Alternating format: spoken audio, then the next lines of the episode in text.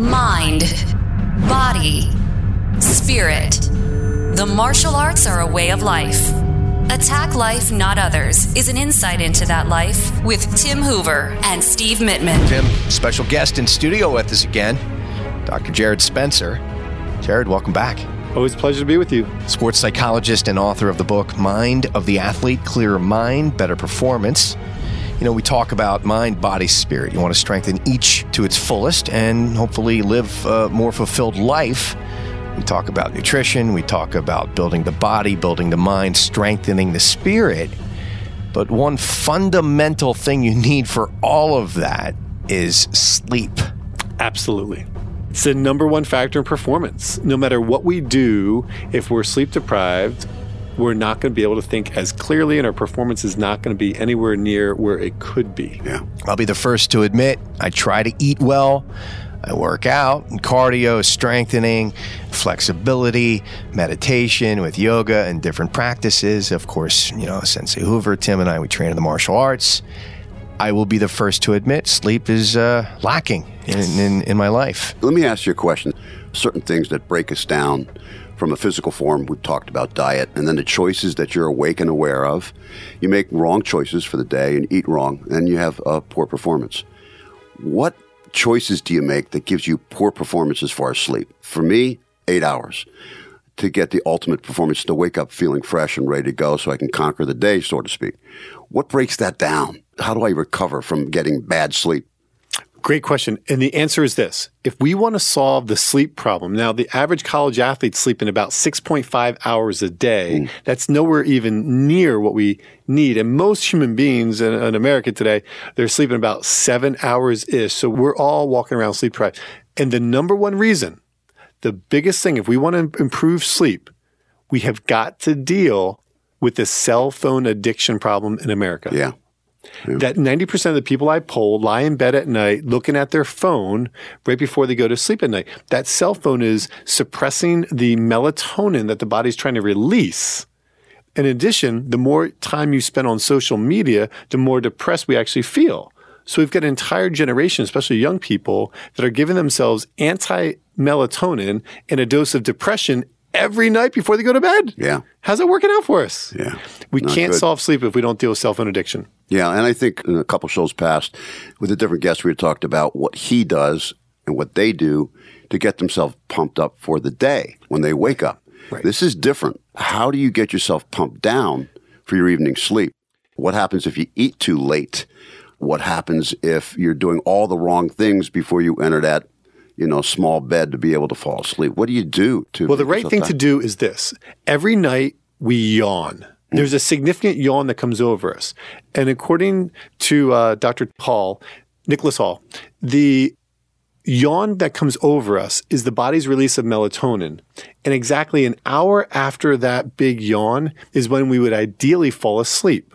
So tonight, I want every listener to notice the yawn look at their watch, and then say, okay, an hour from now is when I would close my eyes and fall asleep. And in that hour, that pre sleep routine has to be really intentional. And the first thing we do is we put all electronics away and we put them on a family charging station somewhere in the master bedroom away from the bed. Mm. We get rid of electronics and we take a shower or you have a light snack, listen to relaxing music. But ultimately, the best thing is to read a book. Yeah. And most people will say, well, I start to read a book, I fall asleep. Exactly. That's, that's the point. What you want. Yeah. But if we can ramp the brain down, slow down the brain waves, the amount of electrical impulses in the brain before we fall asleep, we're actually going to catch that ideal mark when we would go in our sleep cycle. If we did that, we're more likely to get the eight, eight and a half, nine hours sleep we need. Most people miss that mark because they're on their phone. Yeah. And I think last episode we talked, um, you talked about focusing on, on shift change. I think this is also an awareness of what you're saying, yawning, having an awareness of, of the right and wrongs that you do that's either going to pump yourself up or pump yourself down. Um, for me, if I watch the news too late, if I watch the TV and I'm watching disaster at 11 o'clock at night, it's hard for me to, to bring myself down. Yeah, rule of thumb of TV. nothing negative like the news. No football games because you get sucked into it. No movies get sucked into it. Things that roll like SportsCenter's okay or the guy who narrates that moose walking around in yellowstone with that really buoyant voice that guy? Yeah. Okay anything okay. like that to kind of put you to sleep?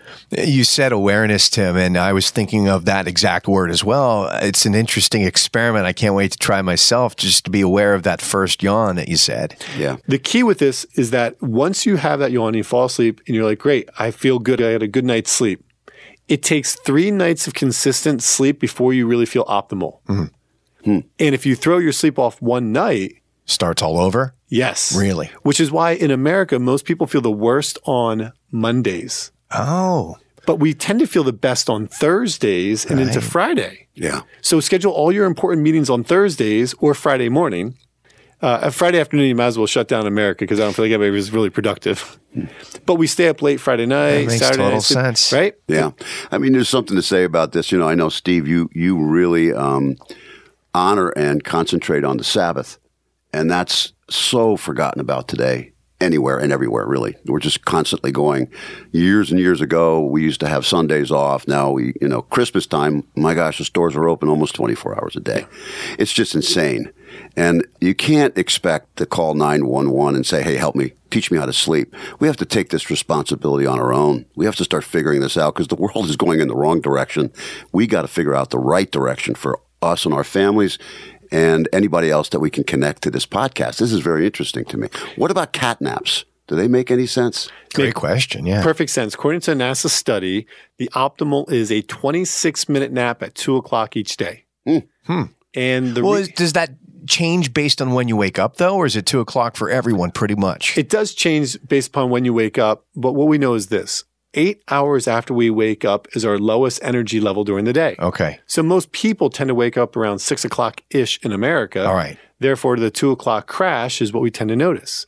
So you're least productive between two and three eight hours after you wake and up. That makes sense because, as you know, what I do in the mornings on the TV station, I get up roughly about three thirty. Yes, but I feel that downslope kicking in roughly around noon. That's exactly it. So that makes sense. It's yep. on track with what you're saying for me. And so, ideally, what we're saying is you would close your eyes for just a couple minutes, up to twenty six minutes.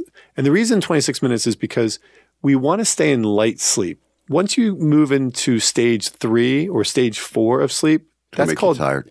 Yes. Yeah. Then so if you take an hour long nap, you actually wake up feeling worse. So what we want to do is just kind of turn the brain off and turn the brain back on. And if we did that every single day, we would actually feel so much better. And according to NASA, be so much more productive.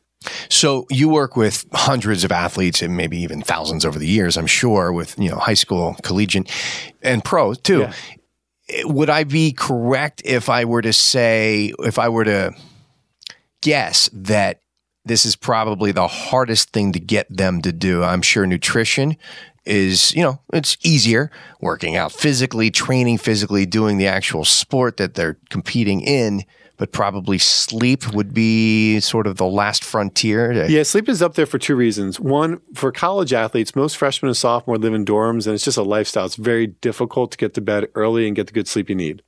By about a junior or senior year, they live off campus and they've tend to figure it out. It's pretty good.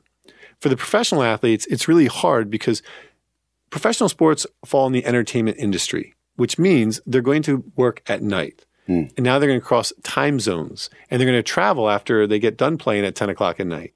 And so that consistency of irregularity in their ability to fall asleep at the same time every night now throws a monkey wrench in the whole equation.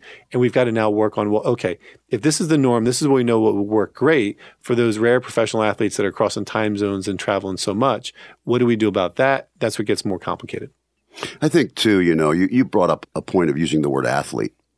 And I think a lot of people that listen to the show, um, you know, you have to understand that it's easy to approach an athlete in a way because an athlete has a goal. Mm-hmm. And that goal is right in front of them to be the best soccer player, being the best baseball player. They have a goal that's right in front of them.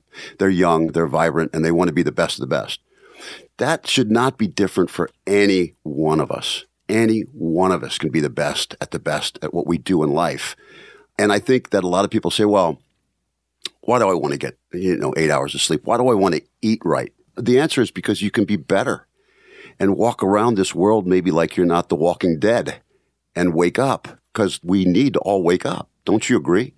100%. But the reality is, most people use the word tired to describe how they feel today. Yeah. And so people are walking around like zombies with their heads in their cell phone because of cell phone addiction. What we've got to do is, you're right, wake up. But how do we do up. that? We actually have to get more rest. Yes, yes. And you know, anybody who looks at this and discards this, there's been a lot of research done lately. I just read a book on the military and how they're approaching the military sleep time, realizing that is one of the most important things that has lacked over the years. And it's just incredible when you think about it. And then you get the kid who says, Well, I'm just going to caffeine up. I'm just going to zip my brain up. I don't need that. I don't need to hear that stuff. You know, what happens? What happens? Well, What happens is America runs on Dunkin'. And that's not a slam of Dunkin'. That's the reality that we're addicted to caffeine in the morning. We need a stimulant to wake up and then a depressant to put us to sleep at night. Yeah, I know. And that vicious cycle has got to be broken. cycle. Does it does the caffeine have a negative kick later? You know, like in other words, if you do three cups of coffee and then does it kick back in a negative way later down the road? That that day, do you have a drop? Yeah, great question. And it depends upon the individual because it's an addiction. And mm. so, how much do they need? What are they consuming? What are they doing? And so, for each individual, it's very um, specialized as to like what are they really consuming, how often. So, I can't answer that question directly. But what we do know in general is this: it would be better if we didn't have to rely on a stimulant to wake up in the morning. I know, I know. And the problem is, though, we all have. I know it's not an excuse, but we all have such a demand of being there and on top, taking care of our families, bringing home the money. Yeah, um, being around for what we want to do and not missing a day. Not one of us want to miss a day. When you get to that point, you do. I mean, I do. I caffeine up in the morning. I drink a couple cups of coffee.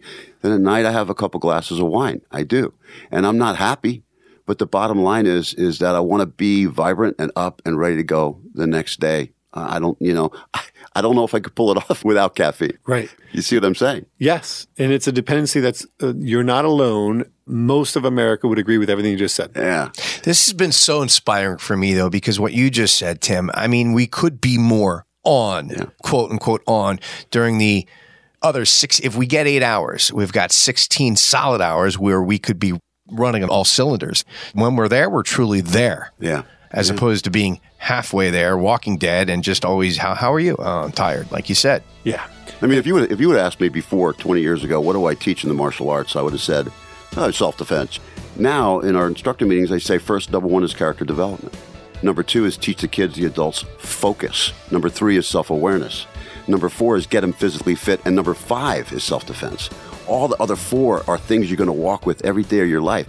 Number five may never occur, but all the other four will. Yeah. And that's the coolest thing about what you're saying and about what the show's about. Yeah. And I'm sure about what your book's about as well.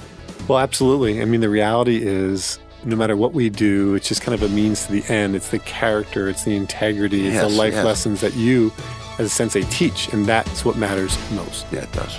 Dr. Jared Spencer. Jared, thanks so much for being here. I'm going to get my sleep tonight. it's a pleasure. Thank you for listening to Attack Life, Not Others. Subscribe to our podcast. And for more on our way of life through the martial arts, go to hooverkarate.com. This has been a Steve Mittman social media creation. Steve Mittman, socialmedia.com.